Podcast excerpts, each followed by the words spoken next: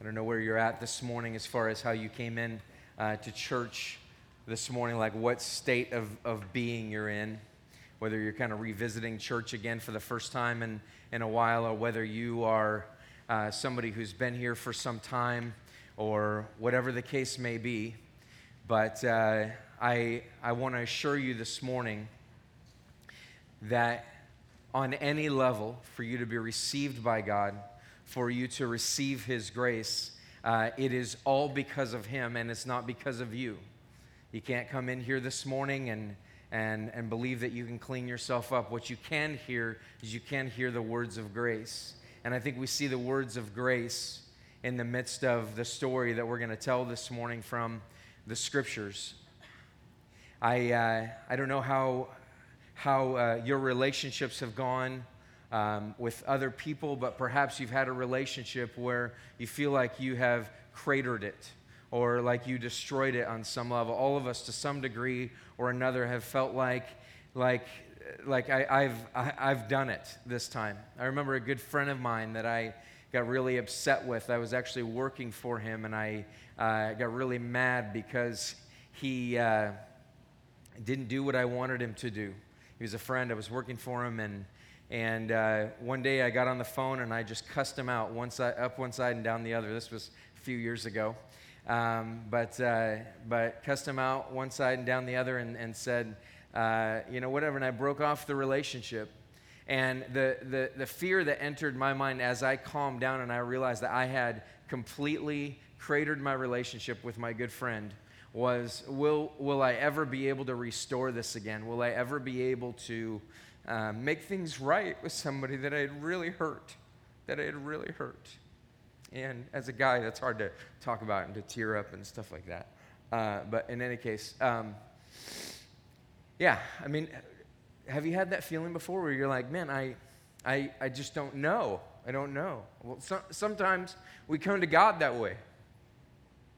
We come to God and we feel like, I don't know that I can restore relationship with you. I don't know that I can make things right with you. I don't know that I can that I can patch things up in this way.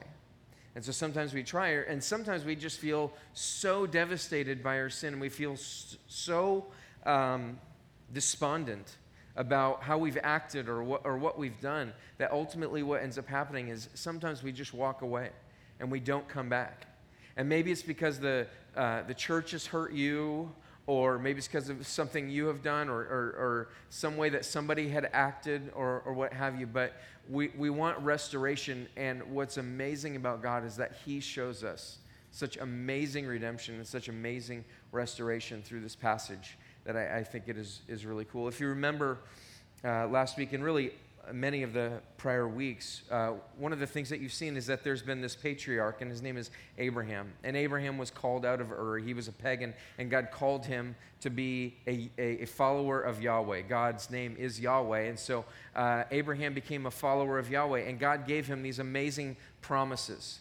And he ultimately said, I'm going to make you a great nation and you're going to be blessed in order to be a blessing to the nations. And I'm going to give you a land and a people. They're going to be as the, the dust of the earth, meaning many, many, many descendants. And, and so he gave this promise to Abraham. And then finally, that promise kind of uh, began to be fulfilled in his son Isaac. And so Isaac comes along, and now Isaac is the new patriarch, and the promises and everything get passed on to Isaac. And then Isaac has two sons, Jacob and Esau. And Jacob and Esau have been the ones that we've been talking about, what we talked about last week.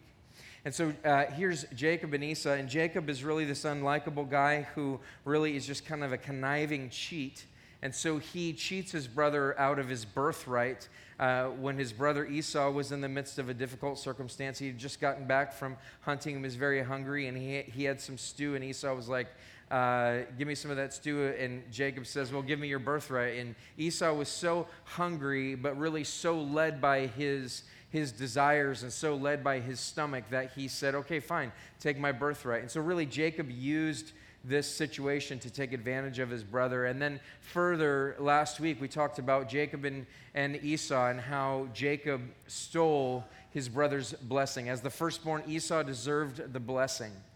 And Jacob, through the help of his mother, uh, stole the blessing And really, what that means is it's like the inheritance. And it really is a godly blessing as well. And there really is only one. He had given, and Abraham gave Jacob everything uh, in, in that moment. And so we left that story uh, last week as there was just this great fear. And here is Jacob, who uh, now Esau wants to kill and so, uh, mom and dad, Isaac and Rebecca, send Jacob off on a trip. And so they say, I want you to go see uh, Uncle Laban. And uh, Uncle Laban lives in, in Haran or Paddan Aram, which it's also called. And I think that's what the way that our text refers to it. But Haran is where Abraham had stopped on the way from Ur. And so, uh, so he, they send Jacob to, uh, to Haran to go to Uncle Laban because they want him to find a wife from their own family. So, which sounds kind of weird in our day and age, but it's, it's from their own people, is really how we'd want to say that. And so Jacob uh, goes on this trip. Esau uh, decides he's going to try to take another wife. So he takes a third wife, one that would po- potentially please his father, and, and really just making things even more complicated. So that's the first part of chapter 28 there. We're going to pick it up in verse 10. I'll read through uh, chapter 28, and then we'll pick it up again here. Jacob left Beersheba and went toward Haran. And he came to a certain place and stayed there that night because the sun had set. Taking one of the stones of that place, he put it under his head and lay down in that place to sleep. And he dreamed, and behold, there was a ladder set up on the earth, and the top of it reached to heaven. And behold, the angels of God were ascending and descending on it. And behold, the Lord stood above it and said, I am the Lord, the God of Abraham, your father, and the God of Isaac. The land on which you lie, I will give to you and to your offspring. Your offspring shall be like the dust of the earth, and you shall spread abroad to the west and to the east and to the north and to the south. And in you, uh, and in you and your offspring shall all the families of the earth be blessed. Behold, I am with you and will keep you wherever you go and will bring you back to this land. For I will not leave you until I have done what I have promised you. Then Jacob awoke from his sleep and said, Surely the Lord is in this place, and I did not know it. And he was afraid and said, How awesome is this place! This is none other than the house of God, and this is the gate of heaven. So early in the morning, Jacob took the stone that he had put under his head and set it up for a pillar and poured oil on top of it. He called the name of that place Bethel, but the name of that city was Luz at the first. Then Jacob made a vow, saying, If God will be with me and will keep me in this way that I go, and will give me bread to eat and clothing to wear, so that I come again to my father's house in peace, then the Lord shall be my God, and this stone which I have set up for a pillar shall be God's house, and of all that you give me, I will give a full tenth to you. Now, one of the things that we've talked about periodically is that th- this story isn't, isn't just written to us. Americans like to read the Bible and say, What's God saying to me? But the first question we have to ask is that we have to ask, What's this passage of Scripture saying to the intended recipient? And so the intended re- recipients are Israel, the, the nation of Israel. The nation of Israel comes from Abraham, Isaac, Jacob. Jacob's name gets changed to Israel, and so Jacob is really the father of Israel, and Abraham, maybe the godfather or what have you. But Jacob is uh, the, the father of Israel. His name, again, gets changed to Israel. And so Israel is perhaps in many different situations. We don't know when they received this text. We believe Moses wrote this, their leader during that time. But they received this text and they're looking back over the history of their family and they're seeing what has taken place over this time. And they're seeing what God has been doing there. And maybe Israel is in difficult circumstances. Maybe it's, it's been in the midst of their sin and now they're in exile, meaning God removes them from their land because He has told them, if you keep sinning against me, I'm going to remove you from this land and I'm going to move you over here to Babylon where you're going to be abused and, and whatnot until you learn to come back to me, kind of a deal. It could be that they were in the midst of all kinds of circumstances, where they were in the midst of all kinds of trouble, where enemies were coming after them. There, there's any number of situations that this uh, could, have come to the, could, could have come to them in. But imagine for a minute that you are Israel and all of the promises of Jacob slash Israel are being extended to you. And so these are promises uh, to Israel as well. And so what they're hearing is they're hearing some they're hearing some promises from God in the midst of their circumstances. If you look back at the first verse there, verse 10. It says Jacob left Beersheba and went toward Haran. What we see is this is that we see this guy Jacob and here he is after he has just lied not once, not twice, but three times to his father. He has lied three times in a row, and the third time he invoked, I believe it was the third time, second or third time, he invoked God at the same time. And so he commits blasphemy in the midst of this.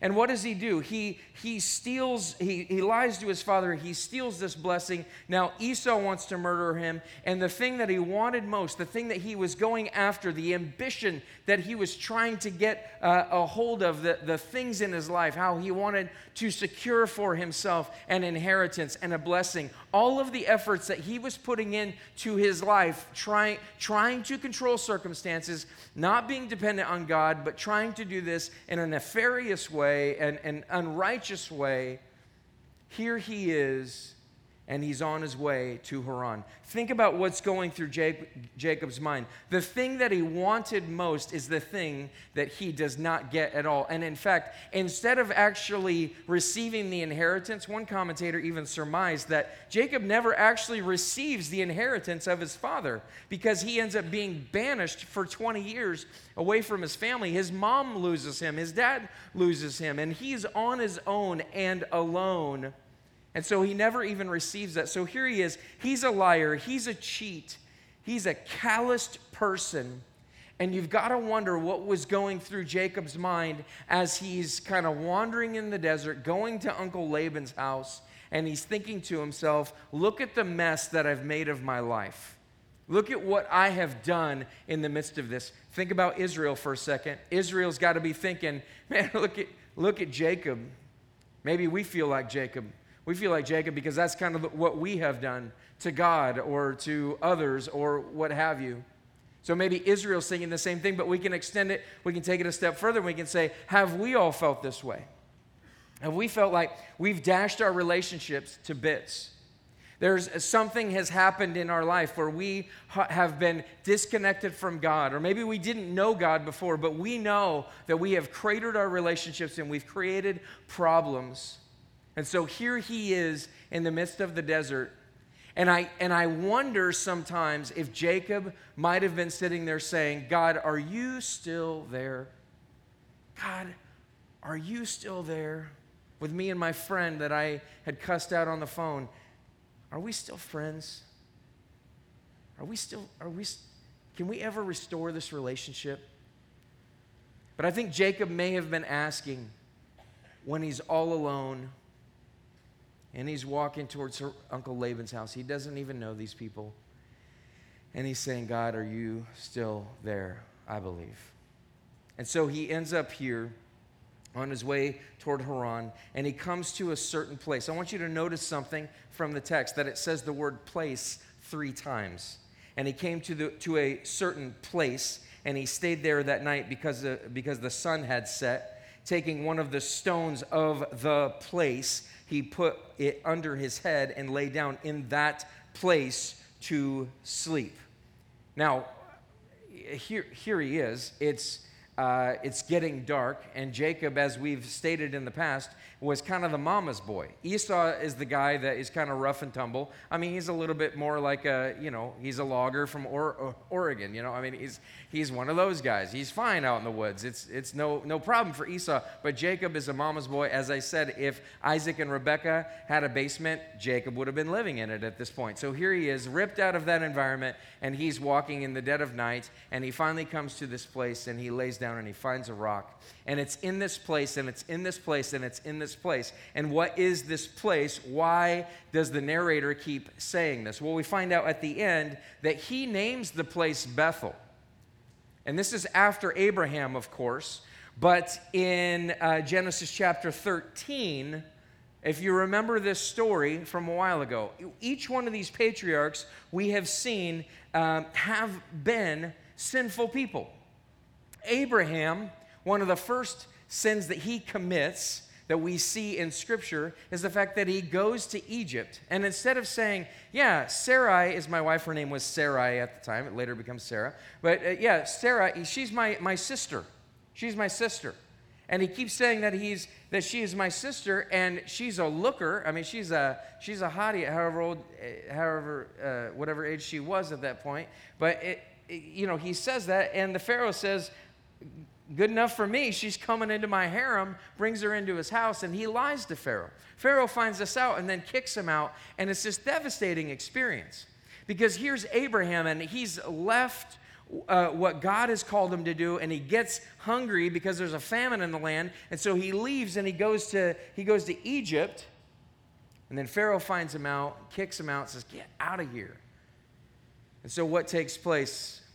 It says in chapter 13, verse 3 and 4 of Genesis, and he journeyed on from the Negeb as far as Bethel to the place where his tent had been at the beginning. And what we had talked about was this is that Abraham had been here before. He had been at this place between Bethel and Ai to the place where he had made an altar at the first. And there Abram called upon the name of the Lord. And so Abram, here he goes, he turns from his sin. He realized, I have sinned. And so he comes back to where he was at first. And what we said at that time is sometimes we need to come back to where we were at first.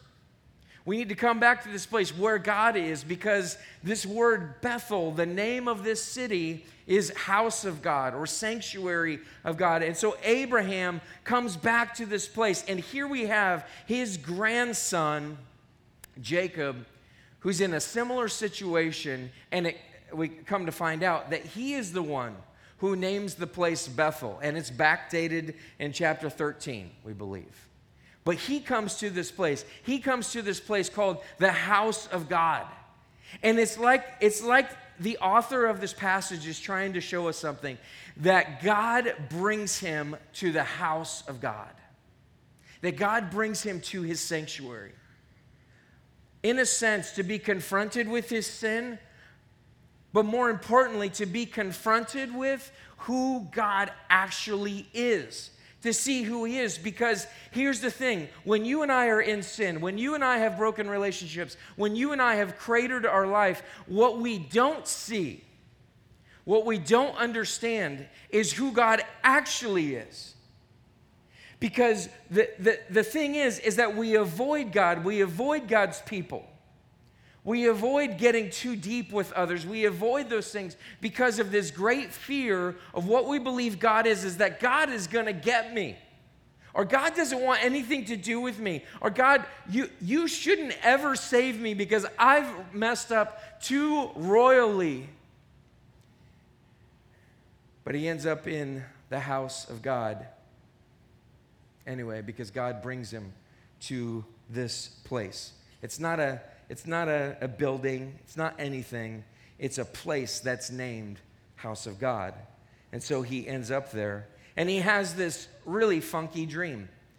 Uh, it's called a ladder here, but it could also be called a stairway, like Stairway to Heaven, you know? Don't think about that song. And so uh, it says, And he dreamed, and behold, there was a ladder set up on the earth, and the top of it reached to heaven. And behold, the angels of God were ascending and descending on it. Now, if you're like me, when you hear the story, you kind of go, it just seems kind of strange. It's like, what does this even mean? What is this even talking about? Well, in their day, one of the things that they'd be seeing is they'd be seeing the communication of God. They'd be seeing these angels who represent God, who come down from God. There's this idea that God is disconnected and far away from us. It's called deism. It's like God created all things and then he let it be and he walked away and said, Whatever happens, happens. Here we go. But that's not what God is saying. God's, God is intricately involved in the lives of humans, God is intricately involved in his creation. And he's showing us this through these angels who are ascending and descending. Sidney Greidanus, a great commentator on this, says Heaven and earth are not separate worlds. The latter links heaven and earth, and God's angels are ascending and descending on it. Angels or messengers descended to embark on their errands throughout the earth and ascended when returning with reports. It means divine presence and mediation, it means divine communication. I mean, it's this whole idea of this connection with God. And so here's here is Jacob, and he's seeing this vision as he dreams. And what's going on here? What's going on here? Well, John 1, chapter 1, verse 47 through 51 tells us a little story. Jesus comes up to this guy, Nathanael, and he says this he says, uh, Behold, an Israelite, so somebody from the family of Jacob, indeed in whom there is no deceit. Now, why would Jesus say that? Well, because Jacob is known as a deceiver. He's known as somebody who lies. And so Jesus looks at this guy, Nathaniel, and he says, Look, look at this guy. He's, he's, he, he's an Israelite, but in, in him is no deceit. Now, why does he say that? We don't know. Perhaps he's reminding us of something, which I think he is. And Nathanael said to him, How do you know me? And Jesus answered him, Before Philip called you, when you were under the fig tree, I saw you. Nathanael answered him, Rabbi, you're the Son of God. You're the King of Israel. Jesus answered him, Because I said to you, I saw you under the fig tree, do you believe? You will see greater things than these. And he said to him, Listen, truly, truly, I say to you, you will see heaven opened and the angels of God ascending and descending on the Son of Man. Now, what does that mean? Jesus in the New Testament looks back to this story of Jacob. He reminds us of that by talking about here is this Israelite in whom there is no deceit, not like Jacob. And he reminds us of that story, but then he tells us something very important, and that is this Nathaniel, you're going to see amazing things because I am Jacob's ladder. I am Jacob's ladder. Now, what, what does that mean? Jesus is the ladder? Jesus, what, what, what could that possibly mean? Think about this for just a second. How do we have communication with God? In their day, it was ultimately that God would have to come and speak to them. They would build an altar and God would come speak to them through a prophet or through something like this. But here is Jesus saying, I am the ladder, I am the mediator between God and man, between heaven and earth. Jesus is the one. And that gives us a clue as we're here talking about how Jacob has screwed up his life royally. He's, he, has, he has messed up his relationship uh, relationships. He's gone after through ambition, trying to get all that he could, get everything for himself that he could uh, through lying and deceit and cheating his brother. And here he is, and he's in the house of God. And God shows him something. God shows him something. There's going to be a mediator there's going to be a mediator. And so he says in verse 13, and behold, the Lord stood above it and said, I am the Lord, the God of Abraham your father, and the God of Isaac. The land on which you lie, I will give to you and to your offspring. Your offspring shall be like the dust of the earth, and you shall spread abroad to the west and to the east and to the north and to the south. And in you and your offspring shall all the families of the earth be blessed. Now, you can read that and you can go, oh, that's nice that God said that. But no, you got to understand the context here. God says something. God says this. He says, just like Abraham, just like Isaac, you also are receiving my grace. You also are receiving my goodness, my mercy. Now, why is that important? Jacob doesn't deserve it. Jacob doesn't deserve God's grace.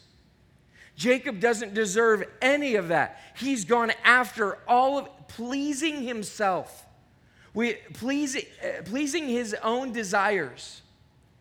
by trying to make something happen in his life. And as a result, his family is messed up. And there is absolutely no reason for God to come to him and say, Jacob, I just want to tell you something.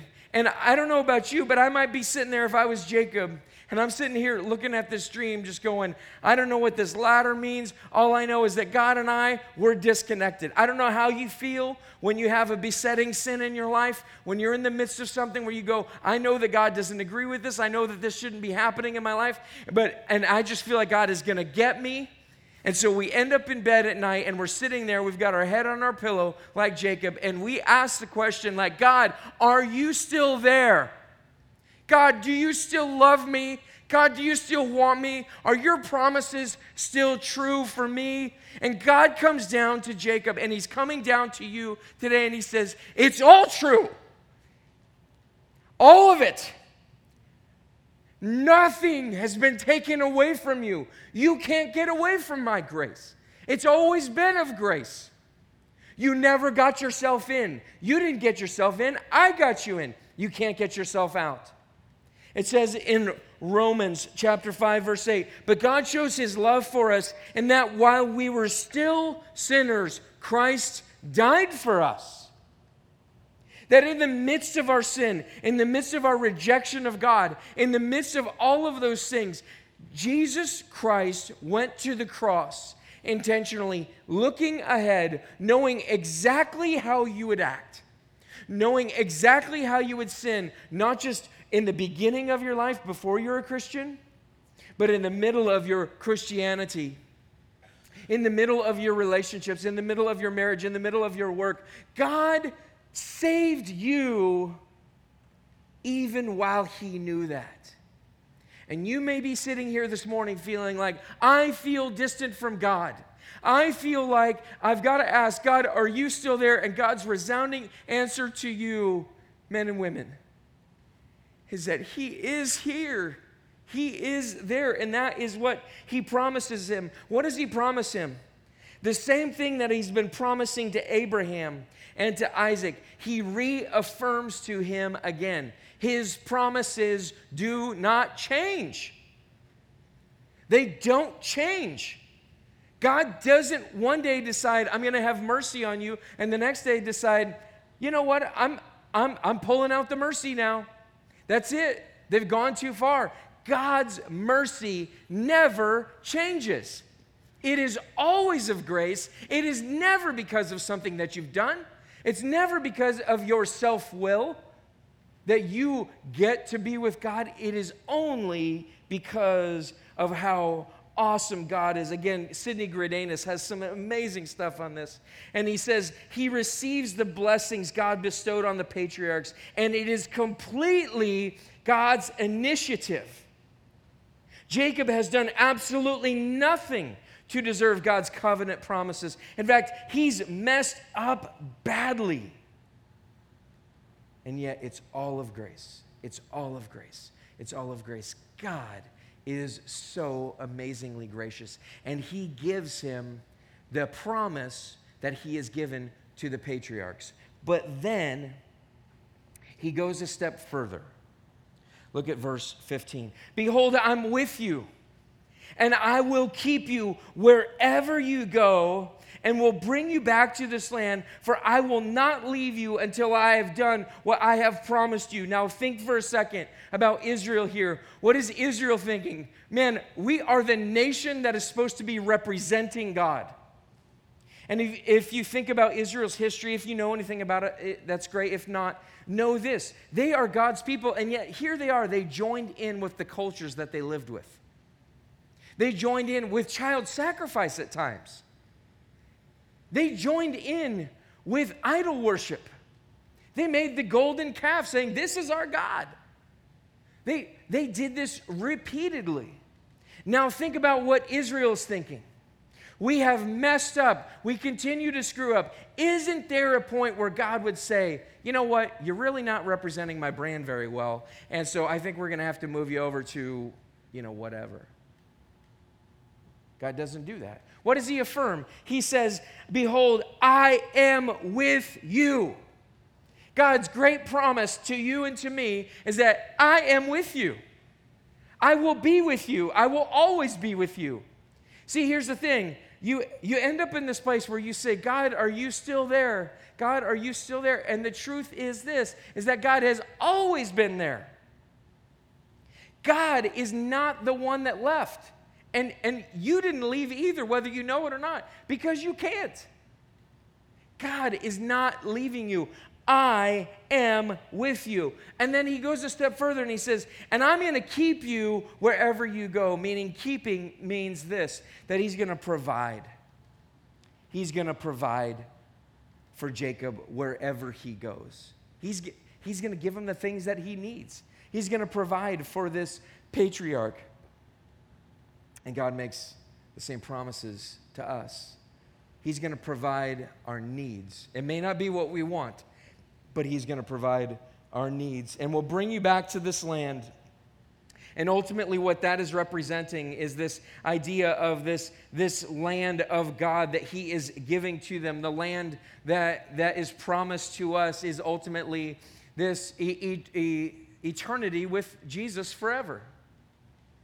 I'm going to bring you back to this place. I'm going to bring you back to the place where you belong because you and I do not belong in this world. We belong in relationship with Jesus and close communication for eternity in his kingdom. He says, I'm going to bring you back to this land. I'm going to bring you back to this place, for I will not leave you and God is saying that to Israel I'm not going anywhere, guys. I am here. I will not leave you. And He's saying that to you. Do you know what that means? I was watching a show the other day that I really love. It's called The Profit, P R O O F I T, on CNBC. The guys in leadership are tired of me talking about it because I just love it so much. But there, there was this great story on there, and he's an investor. He goes into struggling businesses, and then he, he uh, you know, gives them some money, becomes part owner, and, and goes on from there. But he really mentors these, uh, you know, uh, small business owners. And so he was uh, uh, talking with this young guy who had started this business, and this guy just really struggled to lead. And, you know, through the magic of television, they always have this moment where they start to cry. You know, I mean, I, I, have no idea how much of this is true. It could all be made up, but it's a great story anyway. And so, what he ends up doing is he ends up talking to this guy.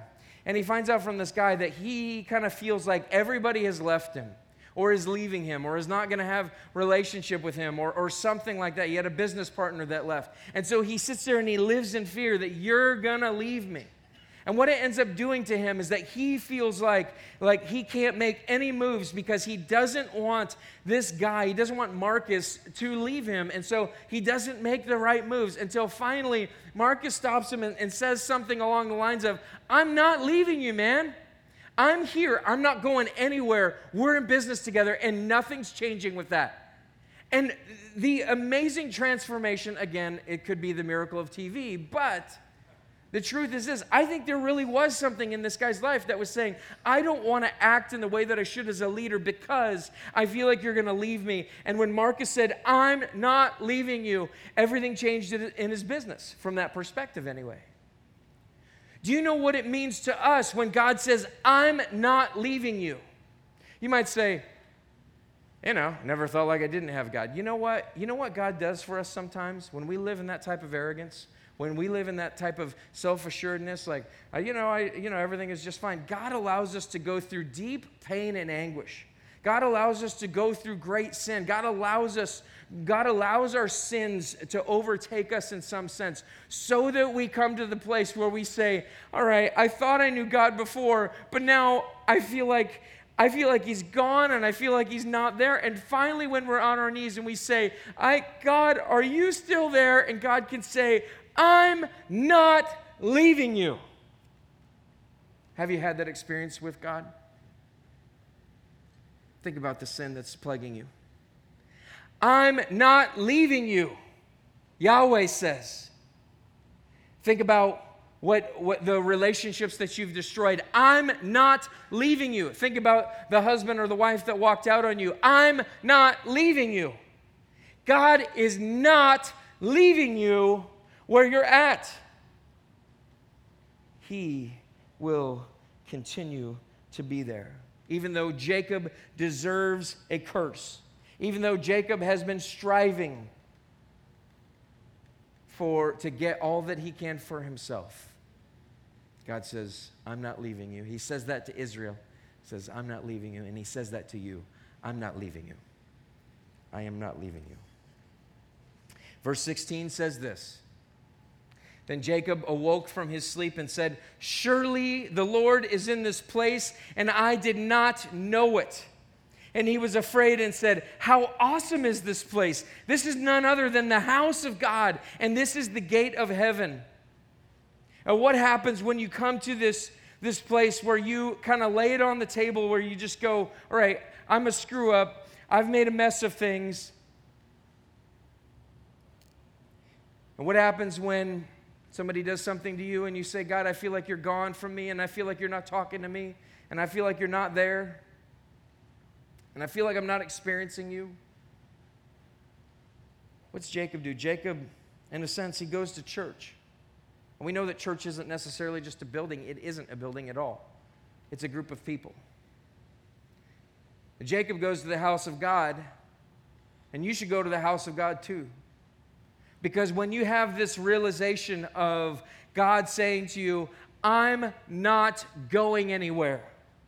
I'm not going anywhere. I will be with you all the way through it. When you finally hear God say that and you say, God, but my sin, or God, but this happened, or God, you just keep letting tragedy happen in my life. God says, I didn't leave you. I haven't left you. I'm here. I'm with you. And then you can finally experience the presence of God. What does he do? He, he awakes from this and he says, Surely the Lord is in this place. Have you ever experienced that before? I was experiencing that this morning as I sat in worship here next to my wife, singing as the band just killed it this morning just going, surely the Lord is in this place. It's not because of the subwoofers, although I really like the subwoofers, and it's not because of the great electric guitar riffs, although I love that too, but it is God's people enjoying enjoying the goodness of the music that he created. And we come together and we can praise God together. Surely the Lord is in this place. And sometimes you and I don't even know it. God's already been there, He's already here. Have you experienced Him? Have you known him? God, are you still there? Heck yes, I'm here. I've always been here. I didn't leave. Experience my presence. God wants you to experience his presence. But I'm a sinner. Experience his presence. He did not leave you. Verse 18. So early in the morning, Jacob took the stone that he had put under his head, and he set it up for a pillar and poured oil on the top of it. He called the name of that place Bethel but the name of the city was Luz at first. And basically, this is when Jacob names that city and he says, I'm going to make a monument here of what God did in my life, and you need to do the same you need to make a monument. If you've never become a believer in Jesus Christ, if you've never put faith in Jesus, the true mediator, He is the one who communicates to us, He is the one who allows us to experience God. If you have never done that before, here's what you can know you can know that Jesus offers this freely. But the, but and, and we place our faith in him and we say yes to Jesus. We say, Jesus, I realize that I'm a sinner. I understand that I've sinned against you. It's not just that I've sinned against my fellow man, but I've sinned against you. And we see our sin for what it truly is. And we say, Jesus, I need a mediator. I need a sacrifice. I need, God, I need to somehow be cleansed. And Jesus is that cleansing. Jesus is the one who provides it. He's the mediator between God and man. He's the one who goes between us and He is the one who brings forgiveness. But you need to make a monument in that. And that monument is baptism in our day and age. That monument, that, that, that realization of what has taken place in our life is, is baptism. Because baptism shows this that I'm identifying myself uh, publicly with Jesus Christ. I'm identifying myself as having gone into the grave the old has gone, the new has come, and I come up out of the water or out of the grave as someone who is cleansed, Now, the water doesn't cleanse me, but what it shows is that I have been cleansed. It's making a monument. So, some of you are here today and you say, Yeah, I kind of like God. I, I kind of have this relationship with God, or I'm an American, so of course I'm a Christian, or something like that. But here's the thing what you need to know is this is that you need to take the first step of obedience, which is to be baptized. You need to take that first step of obedience and build a monument in your life there. Verse 20 Then Jacob made a vow, saying, If God will be with me and will keep me in this way that I go, and will give me bread to eat and clothing to wear, so that I come again to my father's house in peace, then the Lord shall be my God, and this stone which I've set up for a pillar shall be God's house. And uh, of all that you give me, I will give a full tenth to you. Jacob makes his vow. He makes a vow here that is based completely on the grace of God. Jacob doesn't deserve it. Jacob doesn't uh, can't earn it. There's nothing that he can do in order to receive God's grace. God has just lavished his grace on him by allowing him to see his goodness and hear from God. And so Jacob responds with this. Instead of ambition, it turns into submission. Instead of trying to find all of the ways that I can fill myself with all of the things of this world, he submits to God. He says, God, if what you're saying is true, if this is really what you're going to do, then here's what I'm going to do. I, then you're going to be my God. It goes from ambition to submission. He goes from deceit to dedication. He dedicates himself to God and says, You're my God. You're the one. The only way that you can say, You're my God, is if you've experienced the mercy of God through the crucif- crucifixion of Jesus Christ. And then you get to say, You are my God. I see your mercy there. I see what you've done.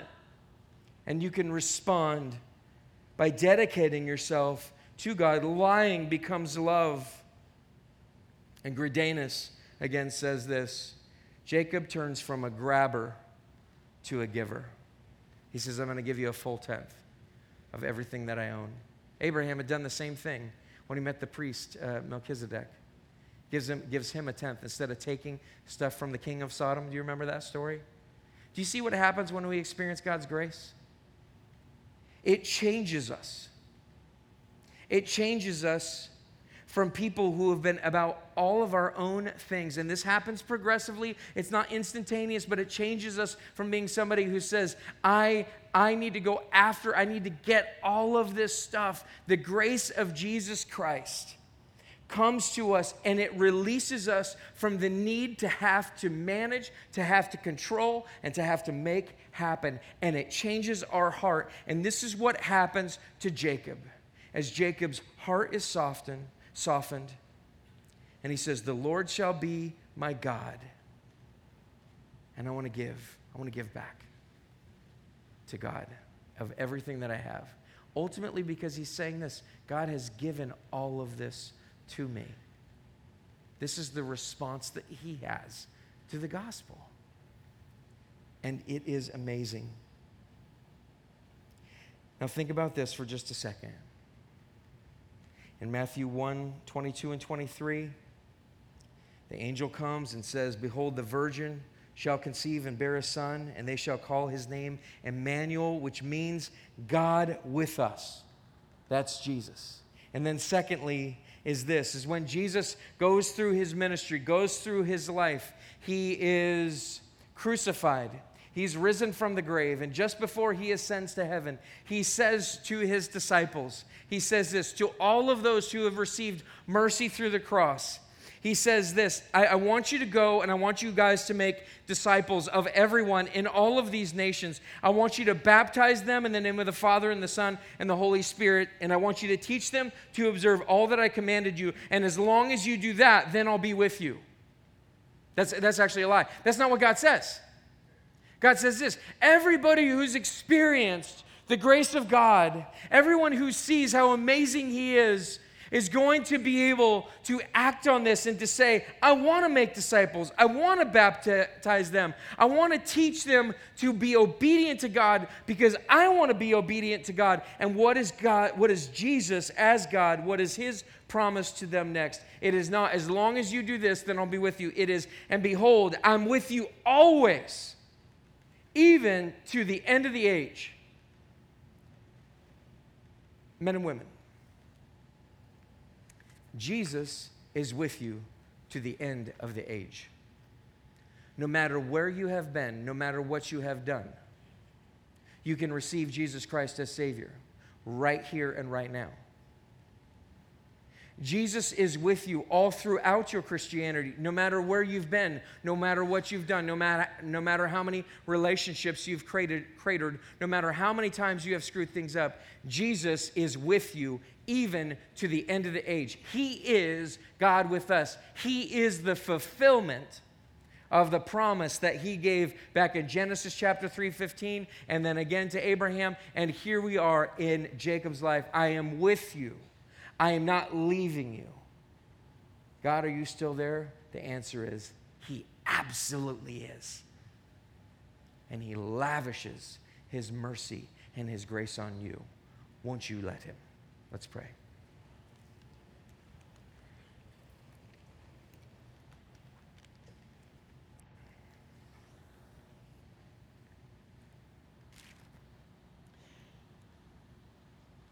Lord Jesus, I. Uh, I think that there's probably a lot of us in this room right now that can identify with the idea of feeling like maybe God is not listening to me right now because I because I sinned or maybe God is not with me right now because of this. But Lord God, we see your promise that you are with us. Lord, you made that promise to Jacob knowing everything that would go on in his life as an imperfect human being. Lord, you made that promise to the disciples who were still human beings who were still sinful people. And you declared, I am with you, even to the end of the age. And so, Lord Jesus, I pray that we'd look to you as our, as our avenue into relationship with God, with you. What you've done for us, your crucifixion Lord, your burial and your resurrection are so meaningful to us. We can witness your mercy and then through that. So, Lord, this morning I pray that we would relive that as we go to your table and as we uh, think about how you have died for us on the cross. It's in your name we pray. Amen.